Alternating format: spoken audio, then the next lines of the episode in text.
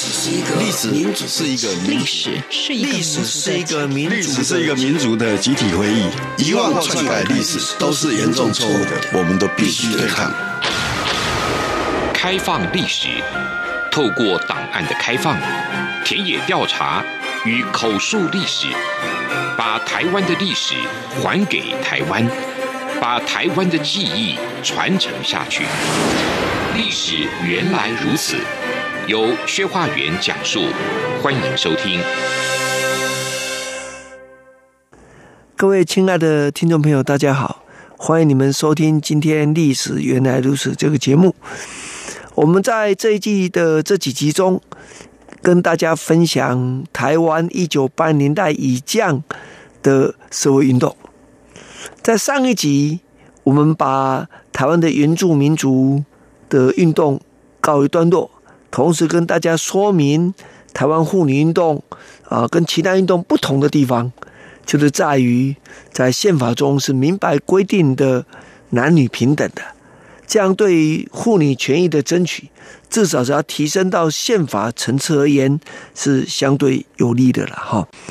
呃，在李秀莲副总统哈，他在年轻的时候推展这个妇女运动，作为台湾妇女运动先驱之后。那到解严以后的一九八零年代，那台湾妇女运动的重点工作就在所谓推动修法、立法，甚至修宪、释宪，要从制度面来推动根本性的改革。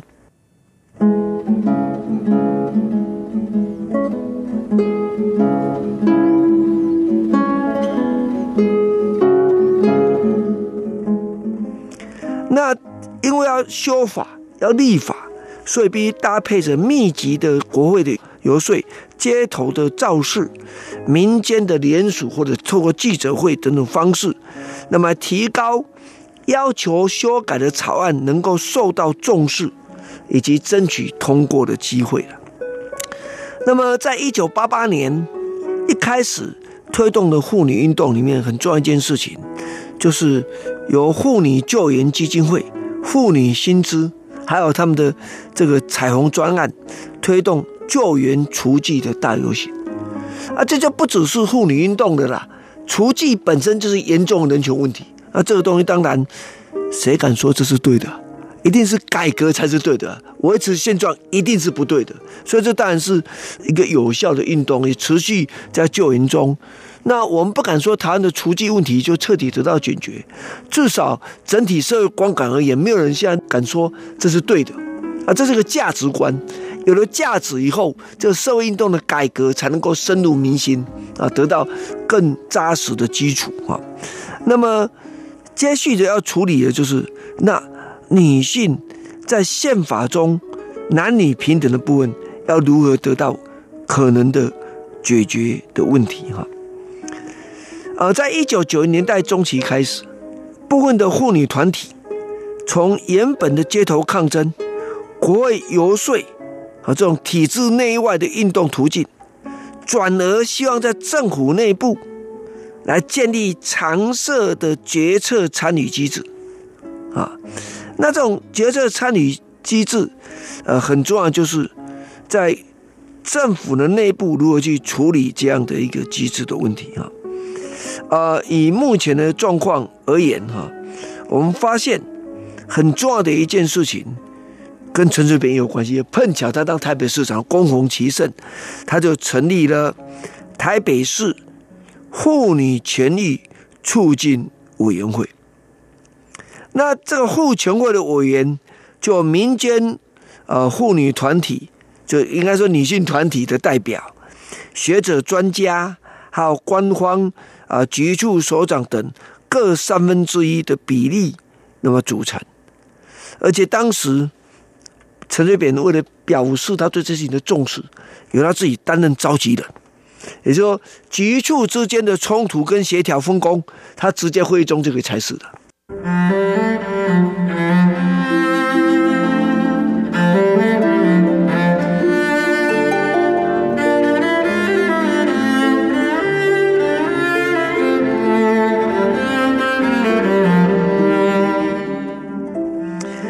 巧一九九六年底，民进党妇女部主任彭婉如命案啊，到今为止还没破案，不晓得为什么死掉了，她被杀这件事情，所以变成这个治安跟女性的人身问题，引发了强烈的民怨，所以中央政府在一九九七年这李登辉总统时代，就成立了教育部两性平等委员会，这在什么地方产生关系？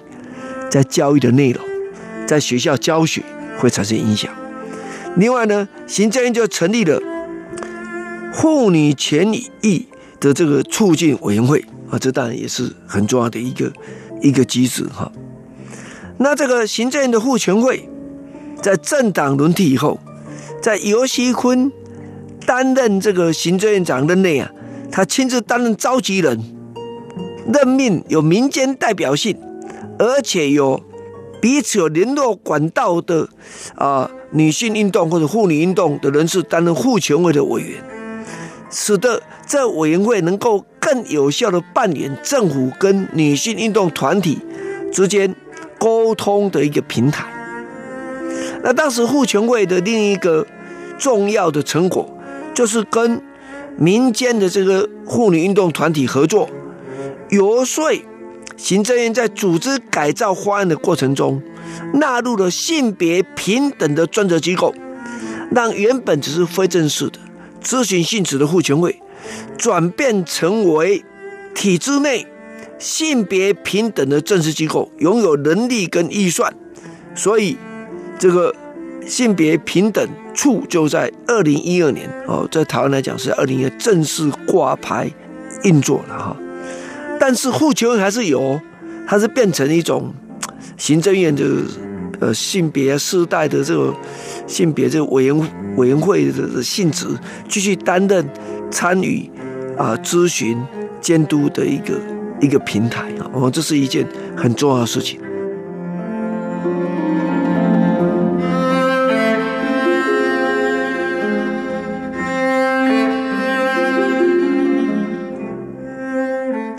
那讲到这里为止，我们看到说哦，那个运动很成功，做了很多的呃政府机制的东西。可是我们必须了解啊，女性权利和妇女权益的保障，或男女平等的保障，不是靠成立这些机制而已啦。很重要是前面讲那个修法部分是很重要的。那有哪些重要的法律？那么在台湾的妇女运动的努力之下，产生的具体的成果。首先，那第一个是什么？那一定是监护权的问题。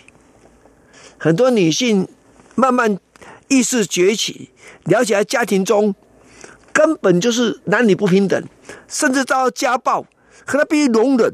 为什么必须容忍？因为在民法亲属篇里面，他根本对监护权是父权独大，女性很难争取到孩子的监护权，有时候连探视权都会遭到一定程度剥夺。那一九九六年民法亲属篇的第二次修正，对于子女监护还有妇女对子女侵权的行使，不再标榜父权独大，要求要注意到子女最佳利益为依归。啊，当然呢，我们都了解嘛，这个社会还是有男女不平等的意识存在，但是至少法律上有依归这件事情是有利的一件事情。再来是财产的问题，努力了一辈子，万一离婚，财产的归属怎么处理？这继承问题怎么处理？这都是一个一个问题。这问题搞到最后啊，是由大法官事先来解决的。一九九六年啊，同一年，大法官会议对夫妻财产权争议作出解释，明白的说明，民法亲属篇中规定。不属夫之原有财产，由夫享有权利之规定，违反宪法两性平等原则。哎，这不公平一点点？至少原有的财产是太太的，离婚之后还归太太吧？啊，这个事情，我想这是一个很重要的事情。啊，另外一件事情也也是很重要的一件事，就是说，那到底夫妻之间怎样叫做结婚同居？以前观念是以夫之住宅为住宅。你知道他以前离婚的时候发生的事情，就老公就决定搬家了，搬走之后，老婆不知道老公搬去哪里，那就就老公寄一个存证信函，就说老婆没有履行通缉义务。那存信函他寄到老公家住址，因为当时法律规定嘛，要以夫之住址为住址嘛，所以女性就变成没有履行通缉义务啊，于是接着就离婚了。啊，这个当然是一个很奇怪的事情，对不对？所以一九九八年，大法官在做成宪法第五二四号解释，大法官解释五二四号说，明定嫁夫不一定要在随夫居住。哎，这样子解释，基本上就是一个非常大的一个开展。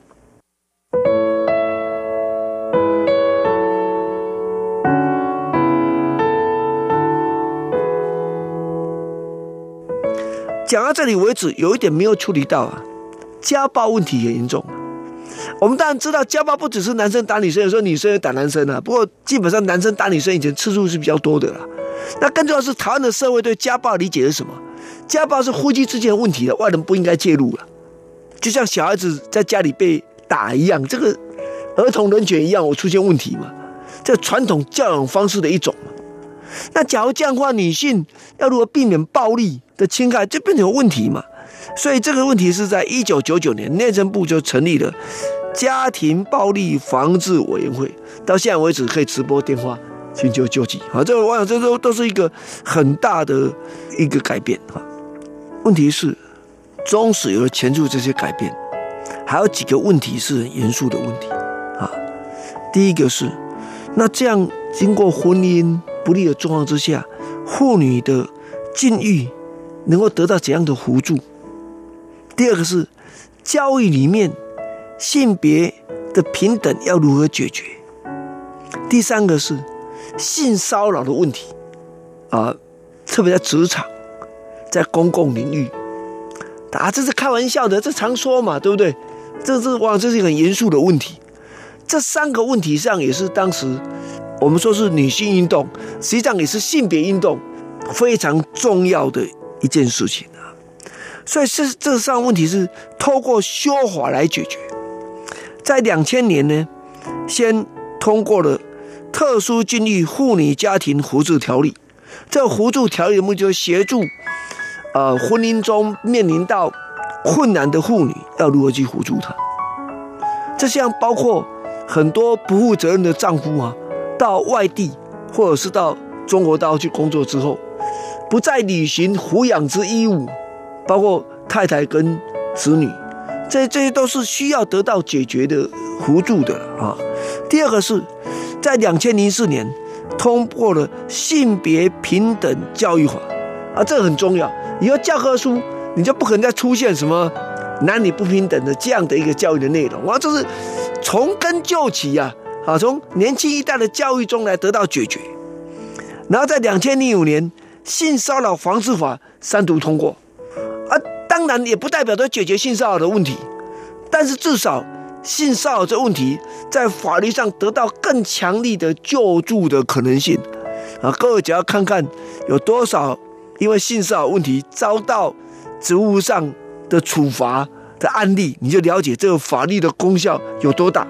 在没有这个法以前，啊了不起说对不起，这个 最多是不当啊，那处分一下啊，啊就过关了。现在不是啊，现在性骚扰防治法是严重到那是刑责问题了，不是只有这样的状况来处理。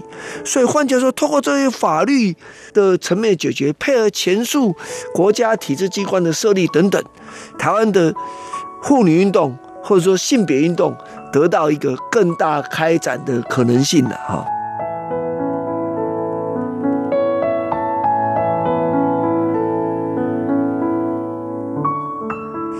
那会长，欢迎你收听今天《历史原来如此》这个节目。